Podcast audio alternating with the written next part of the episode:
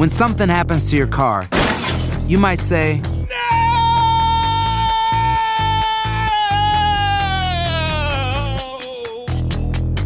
My car!" But what you really need to say is something that can actually help. Like a good neighbor, State Farm is there. And just like that, State Farm is there to help you file your claim right on the State Farm mobile app. So, just remember, like a good neighbor, State Farm is there. State Farm, Bloomington, Illinois.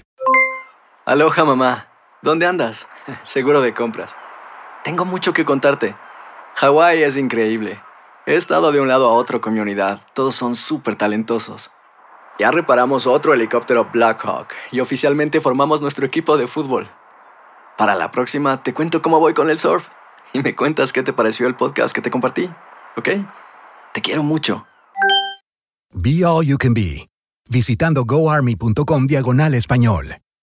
Boost Mobile tiene una gran oferta para que aproveches tu reembolso de impuestos al máximo y te mantengas conectado. Al cambiarte a Boost, recibe un 50% de descuento en tu primer mes de datos ilimitados. O, con un plan ilimitado de $40, llévate un Samsung Galaxy A15 5G por $39.99. Obtén los mejores teléfonos en las redes 5G más grandes del país. Con Boost Mobile, cambiarse es fácil. Solo visita boostmobile.com. Boost Mobile, sin miedo al éxito. Para clientes nuevos y solamente en línea, requiere AutoPay. 50% de descuento en el primer mes requiere un plan de $25 al mes. Aplican otras restricciones. Visita boostmobile.com para detalles.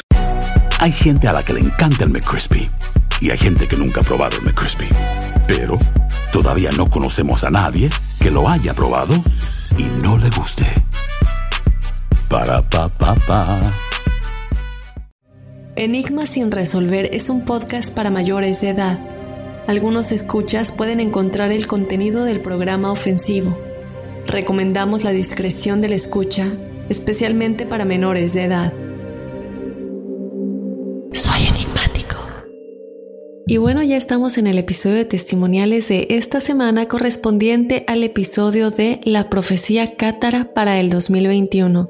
Yo soy Dafne Wegebe y te doy la bienvenida a otro episodio en el que tenemos a los enigmáticos contándonos sus experiencias paranormales o sobrenaturales a mí y a todos ustedes. En esta ocasión tenemos a Jenny, que nos escucha desde Colombia. Tú puedes, como ella, contarnos tu experiencia. Entonces, escríbenos a enigmas@univision.net, en donde estamos leyendo todas sus historias. También nos puedes seguir en las redes sociales. Estamos en Instagram y en Facebook como Enigmas Sin Resolver, en donde también estamos interactuando con todos ustedes. Jenny, yo te doy la bienvenida al episodio de testimoniales. Muchísimas gracias por estar con nosotros. Sé que nos vas a contar experiencias, pues como todos, muy personales, que tienen que ver con tu familia, en este caso con tu papi, que te han ido pasando a lo largo de los años desde que él dejó esta tercera dimensión. Gracias por estar en el episodio de testimoniales y por confiar en este espacio. Hola Dafne, muchas gracias por la bienvenida. Pues estoy encantada de estar aquí en testimoniales con ustedes. La verdad, me encanta Nixmax, lo sigo desde que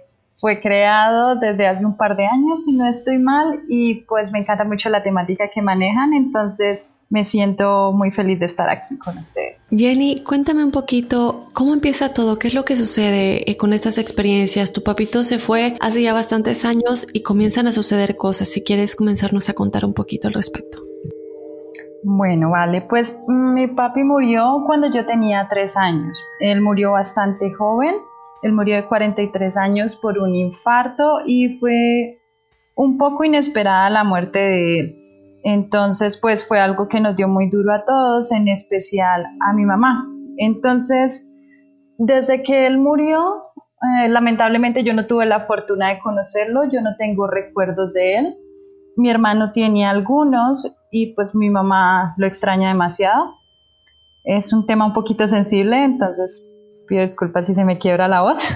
Y bueno, entonces, digamos que la primera experiencia empieza en el día del velorio, que fue, bueno, también empieza cuando él murió puntualmente, porque cuando mi mamá estaba en ese momento, ella tuvo que trabajar ese domingo, y ella dice que ella sintió la muerte de mi papá, porque ella estaba en otra ciudad trabajando, en Cúcuta. Hubo un momento en el que ella simplemente se detuvo, quedó de pie, y sintió como si la hubieran bañado con un balde de agua fría, con mucha agua fría, y casi se desmaya. Después, a la hora de esto, recibió una llamada y tuvo que venirse urgente, y aquí fue cuando le contaron que mi papá había fallecido. pasó todo lo del hospital, a él lo prepararon y a él lo velaron en mi casa, en el centro de la sala. Entonces, en el momento en que a él lo estaban velando, mi hermano cuenta que él tiene un recuerdo muy claro de ese día, que es que él está en la sala, todos están adentro y él está mirando hacia la entrada de mi casa, pero él mira cómo el portón se abre un poco, como para dejar una persona salir, y se cierra solo. Él siempre ha mencionado este recuerdo porque él dice que fue como si él hubiera abierto la puerta un poco, se frenó allí y volvió y se cerró. Y habían más personas alrededor de él. Mi hermano era un niño de 7 años, pero solo él vio que eso pasó con el portón. Los demás vieron el portón cerrado. Eso pasó cuando mi padre murió. Bueno, yo fui creciendo, entonces pasaba algo bien particular, y era que en mi casa donde él estaba velándose, yo sentía que ese era el lugar más sano de la casa, como más el lugar en el que yo estaba a salvo. Cuando nosotros éramos pequeños, como mi mami trabajaba, tuvimos que pasar mucho tiempo solos, hasta las 6, 7 de la noche, algunas noches solos hasta las 10 de la noche que ella volviera del trabajo. Entonces habían momentos en que yo escuchaba pasos muy fuertes en el techo, pasos muy fuertes como si me estuvieran persiguiendo, y una prima mía que vivió unos años con nosotros también decía lo mismo de mi casa, y en esos momentos yo corría por la casa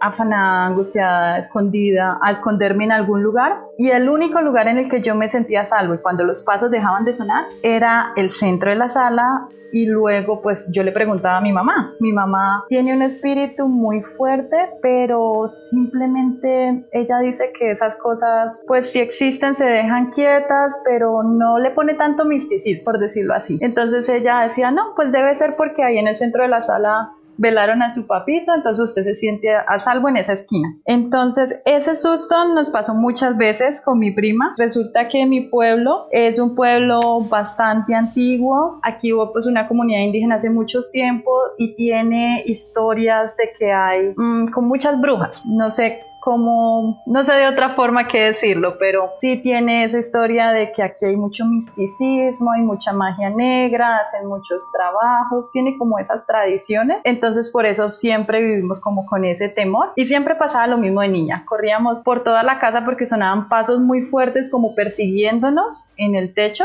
haciendo la misma ruta que nosotros hacíamos en la casa, y dejaban de sonar cuando llegaba a ese punto. Entonces pues de una manera lo asocié con que era como el lugar donde mi papá me protegía. Cuando tú escuchabas esos pasos en la casa, tú sentías una vibra, me imagino entonces, por tanto, de paz más que de miedo. ¿No sentías que era una presencia mala, algún otro espíritu de otra persona? Porque me comentas que tu pueblo es un pueblo que tiene muchas leyendas y todo esto, me imagino que, como hemos dicho, cuando el río suena es porque agua lleva, porque cosas habrán pasado ahí, pero tú sentías paz, ¿cierto? ¿No sentías que era un espíritu maligno? Sentía las dos cosas, porque cuando sentía esos pasos en el techo, que eran muy fuertes, sentía que era algo que me quería hacer daño, que a lo que sea que estuviera en el techo era algo que me quería hacer daño, y sentía mucho miedo. Pero cuando llegaba a esta parte de la sala que le cuento, donde fue velado mi papá, allí me sentía segura. Allí me sentía como si yo me sentara en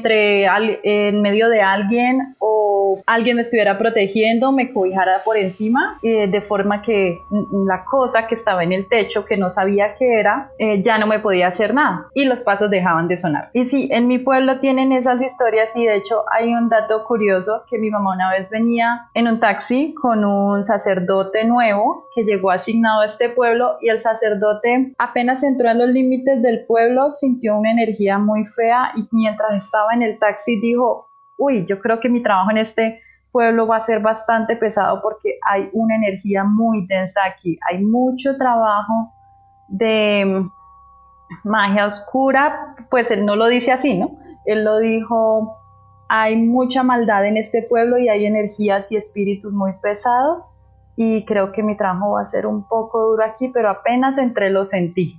Y era un sacerdote que estaba recién asignado aquí al municipio. Entonces mi mamá como que recuerda mucho eso, y por ejemplo nosotros tenemos en la casa los escapularios o las cosas que rezamos, los credos que rezamos y bendecimos en Semana Santa.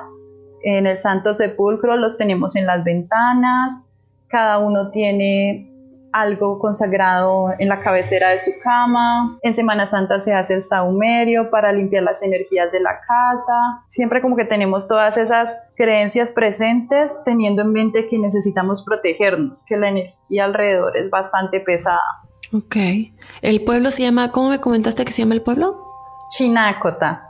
Es un nombre curioso, sí. Entonces, si tenemos algún otro enigmático o enigmática que nos escuche desde ese lugar, me imagino que, no sé si es un lugar pequeño, chico, pero sí tenemos varios escuchas en Colombia, entonces a lo mejor habrán escuchado de este lugar y habrán escuchado de todo lo que sucede ahí. Entonces, Jenny, ¿qué pasa después con todo lo de tu papi? Vemos que pasan todas estas cosas en el pueblo, tú lo empiezas a relacionar con ello para no irte por el otro lado, pero tu papá siempre te está protegiendo o tú sientes eso. Nos escribías en el correo que empiezan a pasar varias cosas extrañas que tú hasta el día de hoy no te explicas, pero al mismo tiempo, pues siempre recibimos respuestas de nuestros seres que ya están en el más allá y creo que muchos enigmáticos nos han contado ese tipo de experiencias y tú más o menos lo empiezas a conectar con eso. Bueno, sí, hay una experiencia que fue bastante curiosa, la verdad, que cuando mi papá murió, eso no me pasó a mí, le sucedió a mi mamá. Cuando mi papá murió, a los 2 o 3 meses muere la mamá de él, fue mi abuela Alejandra. Pues yo tampoco tengo recuerdos de ella, ni tenía pues mucha relación con ella porque yo era una bebé. Pero entonces es curioso porque mi mamá dice que esa noche que ella murió, ella estaba dormida y ella estaba soñando que estaba en una finca, en la finca donde ellos iban a visitar a su familia, y ella estaba jugando con nosotros y mi papá llega vestido muy elegante, como si no estoy mal con el vestido de matrimonio, con el traje que él usó, con ese fue que lo enterraron. Y él llega vestido muy elegante, le habla a ella y le dice, hola, ¿cómo está, mamita? No sé qué, la saluda, muy cariñoso. Y usted, ay, qué bueno que vino, lo estaba esperando. Entonces él le dice, sí, es que vengo a llevar a mi mamá para una fiesta. Y mi mamá le dice, pero ¿por qué a ella? ¿Por qué no me lleva a mí? Yo lo extraño mucho, yo quiero irme con usted. A mí me hace mucha falta usted, lléveme también a mí a la fiesta. Yo quiero ir. Y él le dice, no, a usted no la puedo llevar porque entonces ¿con quién se va a quedar con los niños? Alguien tiene que cuidar a los niños. No, hoy vengo por mi mamá, pero usted tiene que quedarse acá otro ratico. No se preocupe que después yo la llevo, que después va a estar conmigo. Ella tuvo ese sueño, mi papá la dejó y se fue a buscar a mi abuela y sale con mi abuela hacia la fiesta en el sueño.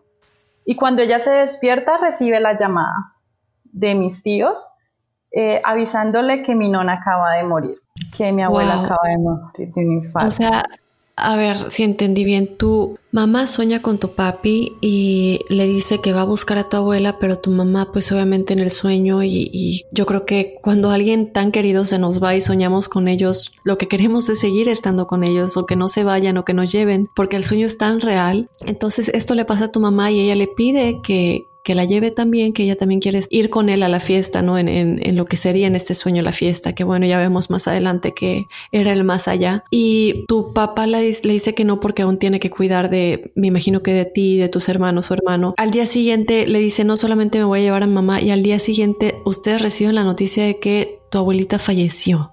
Sí, eso es algo que pues mi mamá pues...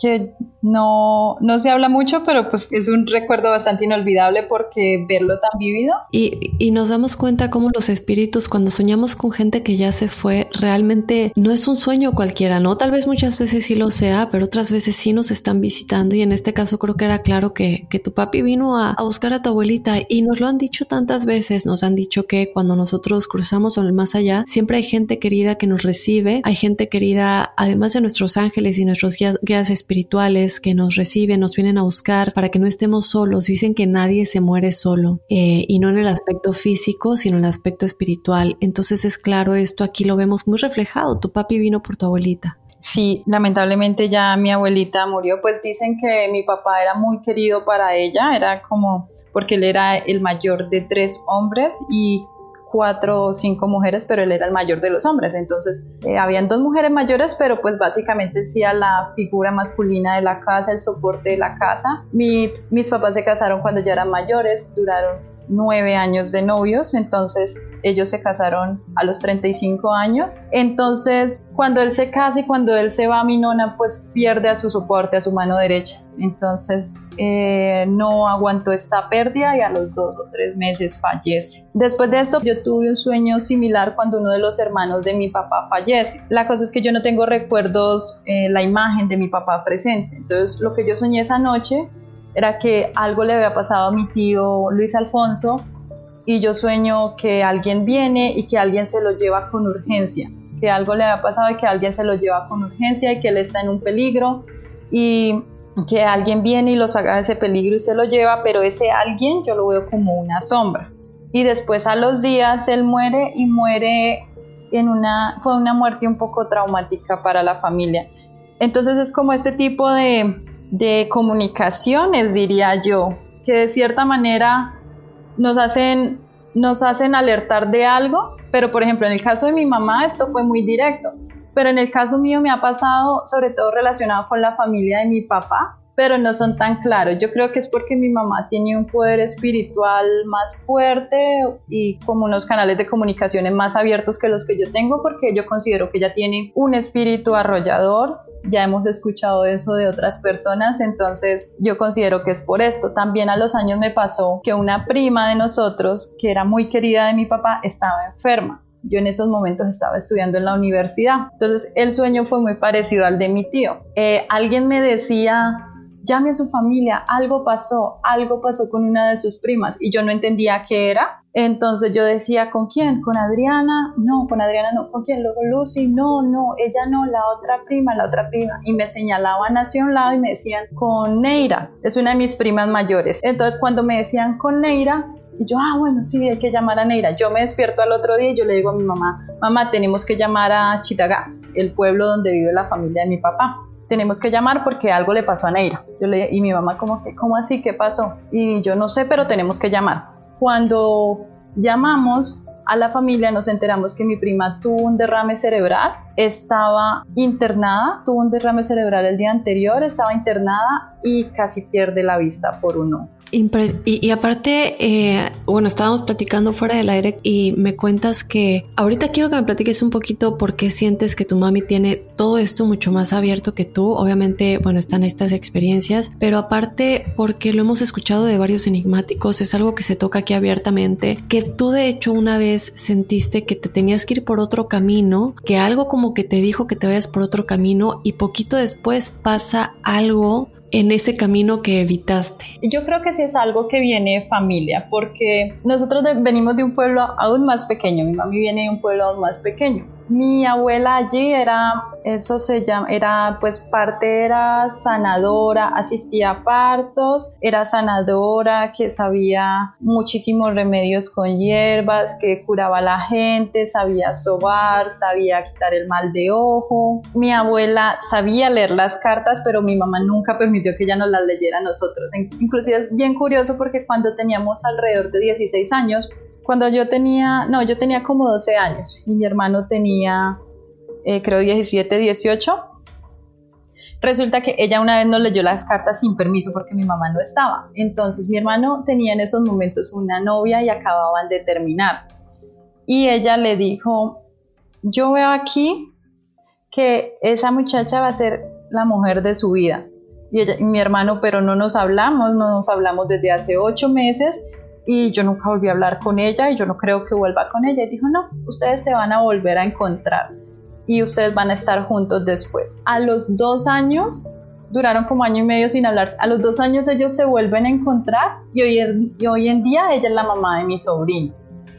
Hoy en día ellos llevan 8 años juntos y mi sobrino ya tiene 6 años.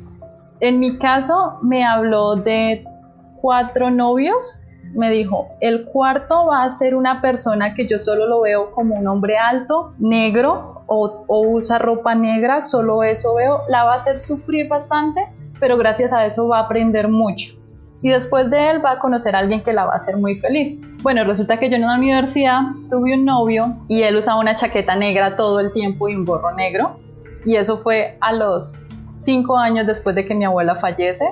Y sí, la verdad sí fue bastante traumática la relación. Y después de eso tuve otra relación que fue muy bonita. Y después ella me quería seguir leyendo como más adelante en el futuro, pero ella me dice, pero aquí hay un viaje y este viaje te va a cambiar la vida. Entonces, si usted se decide hacer ese viaje, esa decisión es suya. No sé si lo haga o no, pero si usted lo hace, cambia por completo y todo lo que yo le diga de aquí en adelante no va a pasar, porque eso es lo que yo puedo ver. Pero si hace el viaje, esto no va a pasar y le va a cambiar todo. Y pues yo asocio eso con el hecho de haber viajado a Estados Unidos, entonces hasta ahí llegué. Entonces esa era mi abuela. Mi mamá estaba muy acompañada de mi abuela. Ella cuando tenía como 20 años entra a una misa de sanación y le empieza a dar mucha risa. Y entonces en la misa de sanación la persona, el orador dice, hay una persona que acaba de entrar aquí con un espíritu muy fuerte y arrollador, pero como hay tantos espíritus malignos en el aire, se quieren aprovechar de ella porque les llamó la atención y por eso ella está descontrolada, no se puede parar de reír y no sabe qué le está pasando. Entonces le pide a los que estén con ella que por favor la saquen del recinto porque estos espíritus la están afectando. Y si ella iba con dos compañeras, la tuvieron que sacar. Ella no sabía por qué se reía, pero no podía controlarse y no sabía lo que estaba diciendo. Y cuando la sacaron, ella no recordaba por qué había empezado a reírse tan eufóricamente. Y en ese momento sí se calmó y tiene una intuición muy grande y tiene un espíritu muy fuerte. Yo creo que ha pasado por tantas dificultades que el espíritu de ella es bastante fuerte y por eso y por todas las personas queridas que la protegen. Nosotros hemos tenido bastantes pérdidas en la familia, entonces por eso mismo yo creo que todo eso le influye y hace que sea un espíritu muy fuerte. De la experiencia que yo le conté, yo iba con una amiga y íbamos cerca a la playa. De repente yo llego a un punto y era diciembre, fue hace un año. Yo llego a un punto y yo le digo a mi amiga, no, nosotros por allá no debemos caminar, vamos mejor hacia el centro. Y ella me dice, pero ¿por qué? No entiendo. Y yo, pues yo tampoco, o sea, yo simplemente paré y sé que no debemos seguir hacia allá, que debemos encaminarnos hacia el centro, hacia esto. No, yo por allá no quiero ir, yo por allá no voy a ir. Caminemos mejor hacia acá que seguramente allá no hay nada. Nos fuimos hacia el centro y a los 3-4 minutos vimos pasar carros de policía, como 3-4 carros con las sirenas. Resulta que hacia donde nosotros íbamos a caminar acababa de pasar un tiroteo y un adolescente de 16 años había sido herido. Era un menor de edad que estaba armado y creo que estaba celoso con la novia o algo y empezó a disparar a todas partes. O sea que bien pudieron haber sido ustedes las afectadas o a las que pues les tocaron una bala perdida, pero algo te dijo que no vayas por ese camino. Sí, fue muy curioso porque simplemente yo iba caminando y yo paré y yo le dije a mi amiga, por allá no caminemos. Y ella, ¿cómo así? No entiendo. No, mejor vamos por aquí. O sea, yo no tenía explicación, yo simplemente paré y me quedé mirando hacia allá como, no, por allá no debemos ir. Pero pues no supe porque después pasó todo esto y sí, era como 10, 15 metros más allá, era la ruta que nosotros íbamos a coger. Entonces pues yo me quedé bastante sorprendida con eso. Pues sí, Jenny, puede ser, obviamente lo hemos hablado tantas veces con respecto a nuestro yo superior y cómo nos protege, cómo nos guía, cómo nos manda señales que a veces no queremos escuchar. A veces nos dice algo, no tengo ganas de ir a esa fiesta, algo me dice que no tengo ganas de ir, o a tal lugar, pero la insistencia de amigos o la insistencia de familia o la insistencia, a pesar de que tú sientes que no deberías de hacer algo, pues por una o por otra a veces terminamos haciéndolo. Tenemos señales como que tal vez la ropa se nos rompe o se nos cae el café encima o algún imprevisto y son una tras otra que nos pone nuestros ángeles o algo en el camino para que no vayamos a determinado lugar o simplemente el sentirlo como te pasó a ti, pero lo ignoramos y pensamos, no es nada importante o es solamente mi imaginación. Ignoramos y termina pasando algo que no vimos, ¿no? Que nos estaba advirtiendo de no hacer o ir a determinado lugar. En este caso creo que es claro el mensaje que nos dejas de que sí hay que escuchar porque bueno, independientemente de toda la protección que tienes por parte de tu papi y lo que hemos visto que nos has contado, también tienes una conexión muy fuerte con este yo superior, con estos seres que nos guían, que nos dicen, todos la tenemos, cabe aclarar y esto lo quiero dejar claro, todos tenemos esa conexión. Tú que me estás escuchando también puedes tenerla, también eres especial, pero a veces tenemos que abrir más la mente y abrir más la conciencia por medio de meditaciones y estar más presentes en el momento para escuchar. Sé que tenías varias experiencias, si se quedó algo afuera cuéntanoslo. Sí, tengo algo que me di cuenta ahorita que volví a Colombia, que quería mencionar acerca de mi papá, y es con mi sobrino. Mi sobrino tiene 6 añitos. Resulta, cuando llegué a mi papá, cuando estuve en Bogotá, mi cuñada me contó que mi sobrino decía, cuando él era bebé, él vivió el primer año en mi casa y venía mucho de visita hasta los 3 o 4 años. Y cuando él estaba en la casa, él decía, ay, mire mami, el señor está de visita otra vez. Y mi cuñada no nos contó esto, no le contó esto a mi mamá porque, pues, no sé. Pero pues me lo contó a mí entre confianza y ella decía, ay, mire mami, otra vez está el señor que está aquí en la casa. Sí, mírenlo, ahí está, un señor alto. O a veces de 3, 4 añitos le preguntaba, ¿quién es ese señor alto que está allá en la cocina?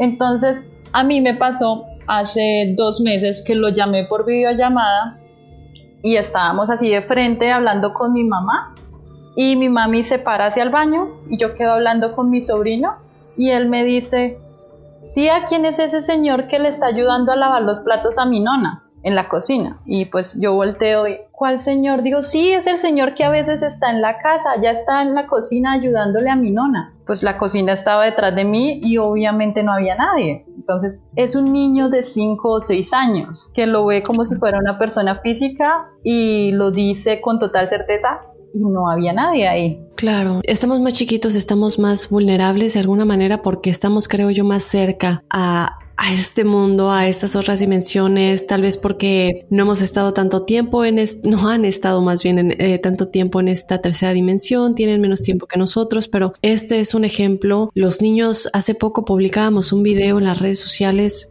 de una cuenta muy famosa en TikTok que sube videos de una niña que en su casa su mamá la graba porque siempre está diciendo que dónde está la niña con la que juega y la niña con la que juega, que la niña con la que juega es mala, y es una cuenta de TikTok que se ha vuelto bastante viral, y una niña así chiquita no tiene por qué mentir o ponerse a actuar para videos, ¿no? Una niña de que será tal vez 3, 2 años. Entonces los niños definitivamente tienen esto, creo que el hecho de que un señor que visita tantas veces, que lo describa de esta manera, es una señal y pues está visitando, está presente. No sé, Jenny, ustedes si han tal vez consultado con alguien o preguntado a alguien el por qué sería que él sigue visitando. Sabemos que nosotros, bueno, las personas cuando se van, nos lo han platicado varios expertos, ellos pueden seguir visitando, ya sea por sueños, ya sea que vengan a darnos un abrazo o un cariño, y eso no quiere decir que no estén en la luz. Ya cuando se vuelven experiencias que molestan a otras personas, que se vuelven malvados, ya te das cuenta que están vibrando en la vibración del bajo astral. Eso ya es diferente. En este caso ustedes no sienten nada de eso, entonces no creo que tenga nada que ver con que no esté en la luz. Y recordemos que vamos a tener un episodio de los diferentes cuerpos del alma. El hecho de que un espíritu, en esta inmensidad del alma que tenemos, podemos estar en varios lugares al mismo tiempo, al igual que en varias dimensiones al mismo tiempo. Entonces, tu papi puede dividirse de esa manera fácilmente, al igual que con el pensamiento transformarse, porque el alma es muy diferente. Nosotros en esta limitación de la tercera dimensión no entendemos eso, pero es real. Entonces, él puede estar en la luz y al mismo tiempo visitar. Sí, yo creo que en este caso, honestamente, yo creo que es simplemente por amor a mi mamá, que él la acompaña, porque ella siempre está muy tranquila, ella nunca ha escuchado nada en la casa, a pesar de que otras personas, nosotros decimos, escuchamos un ruido, vimos una sombra, movieron tal cosa. A mí me han cerrado puertas bastante fuerte después de que peleé con mi mamá, por cierto. Entonces, a pesar de que ella nunca ha escuchado nada, y ella dice que ella nunca se siente sola, que ella sabe que ella siempre está protegida y que se siente tranquila y que ella nunca está sola. Entonces, en este caso, yo creo que si él sigue acá es por amor a mi mamá, la verdad. Si él viene y nos visita es porque quiere cuidarla. Sí, yo sé que es difícil contar estas cosas, escucho que se te quiebra la voz un poquito y pues sí, en efecto es un poco difícil. Comentaba yo hace unos programas de la B que mi papá se encontró igual, y yo sé que fue un mensaje de mi mamá de aquí estoy, sigo aquí aunque ya no me ves físicamente. Y especialmente cuando son seres tan queridos para nosotros, de nuestro mismo grupo de almas, familiares y más que nada nuestros papás, ¿no? Entonces, Jenny, yo te agradezco mucho por confiar en este espacio de Enigmas, por contarnos estas experiencias tan personales y que le ayudan a otros enigmáticos que están pasando por lo mismo, que sienten lo mismo y que se sienten identificados con estas experiencias, y que nos damos cuenta que no estamos solos, que no estamos locos y que en este espacio todos somos iguales, podemos abrir nuestro corazón sin miedo a que nos juzguen o que nos tachen de locos, ¿no? Entonces, Jenny, mil gracias. Yo no sé si quieres agregar algo más para todos los enigmáticos que nos escuchan. Pues ya para terminar, sí quiero agregar una frase que a mí me marcó mucho. Y es que cuando yo fui adolescente yo aún lloraba mucho a mi papá, y yo quiero decirle a esas personas que aún extrañan mucho a sus seres queridos y los lloran, que yo sé que es difícil estar con ellos, pero traten de sentirse acompañados, porque al llorarlos ellos también sufren y no los ayudamos a pasar a la luz. Entonces más bien siéntanse afortunados y protegidos de que tienen a alguien que los cuida y que puede estar pendiente de ustedes en todo momento, porque también debemos pensar en ellos, que si nosotros sufrimos por ellos, no los dejamos trascender. Entonces, creo que fue un padre en una confesión, si no estoy mal, el que me dijo eso, que por la paz de su alma yo debía parar de llorar, porque él no podía descansar si me veía sufrir por su pérdida. Entonces quiero que más bien las personas se sientan afortunados y cuando se vayan a dormir les pidan guía, les pidan que los acompañen, porque ellos siempre están ahí. Claro, siempre están ahí. Jenny, te doy gracias por compartirnos esta experiencia. Como dije anteriormente, algo muy personal. Duele, pero duele un poco por egoísmo, porque ya no están ahí para nosotros, porque ellos están bien, y es muy probable que si se les da la elección de regresar, ellos escogerían no regresar, y lo hemos visto con varias experiencias cercanas a la muerte que dicen, es que era tan bonito, yo ya no quería regresar. Confiemos en que ellos están bien, que siguen vivos, de hecho más vivos todavía que nosotros, en lo que es realmente nuestra casa. Esta no es nuestra casa, es una experiencia temporal para que nuestras almas aprendan, y el cuerpo es simplemente una vestimenta que tenemos para poder movernos en esta experiencia terrenal, pero no es nosotros, y es, como digo, una vestimenta. Jenny, te agradezco de nueva cuenta que nos hayas contado esta experiencia, y yo a ti, enigmático, enigmática, te recuerdo que si tú como Jenny quieres platicar conmigo, esta es una plática personal, una plática entre amigos, conmigo, contigo y con todos los enigmáticos, que nos escribas a enigmas@univision.net, en donde estamos recibiendo todas sus experiencias paranormales y sobrenaturales. Te recuerdo que nos puedes seguir también en las redes sociales, en donde estamos platicando con todos ustedes. Estamos en Instagram y en Facebook como Enigmas Sin Resolver. Yo soy Dafne Wegebe y nos escuchamos la próxima semana. Soy enigmático. Aloha, mamá. ¿Dónde andas? Seguro de compras. Tengo mucho que contarte. Hawái es increíble. He estado de un lado a otro con mi unidad. Todos son súper talentosos. Ya reparamos otro helicóptero Black Hawk y oficialmente formamos nuestro equipo de fútbol. Para la próxima te cuento cómo voy con el surf. Y me cuentas qué te pareció el podcast que te compartí, ¿ok? Te quiero mucho. Be All You Can Be. Visitando goarmy.com/español. Boost Mobile tiene una gran oferta para que aproveches tu reembolso de impuestos al máximo y te mantengas conectado. Al cambiarte a Boost, recibe un 50% de descuento en tu primer mes de datos ilimitados. O, con un plan ilimitado de $40, llévate un Samsung Galaxy A15 5G por $39.99. Obtén los mejores teléfonos en las redes 5G más grandes del país. Con Boost Mobile, cambiarse es fácil. Solo visita boostmobile.com. Boost Mobile, sin miedo al éxito. Para clientes nuevos y solamente en línea, requiere AutoPay. 50% de descuento en el primer mes requiere un plan de $25 al mes. Aplican otras restricciones. Visita boostmobile.com para detalles. Hacer tequila Don Julio es como escribir una carta de amor a México. Beber tequila Don Julio es como declarar ese amor al mundo entero. Don Julio es el tequila de lujo original, hecho con la misma pasión que recorre las raíces de nuestro país. Porque si no es por amor, ¿para qué?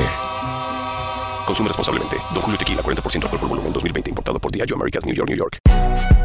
Si no sabes que el Spicy McCrispy tiene spicy pepper sauce en el pan de arriba y en el pan de abajo, ¿qué sabes tú de la vida? Para, pa, pa, pa.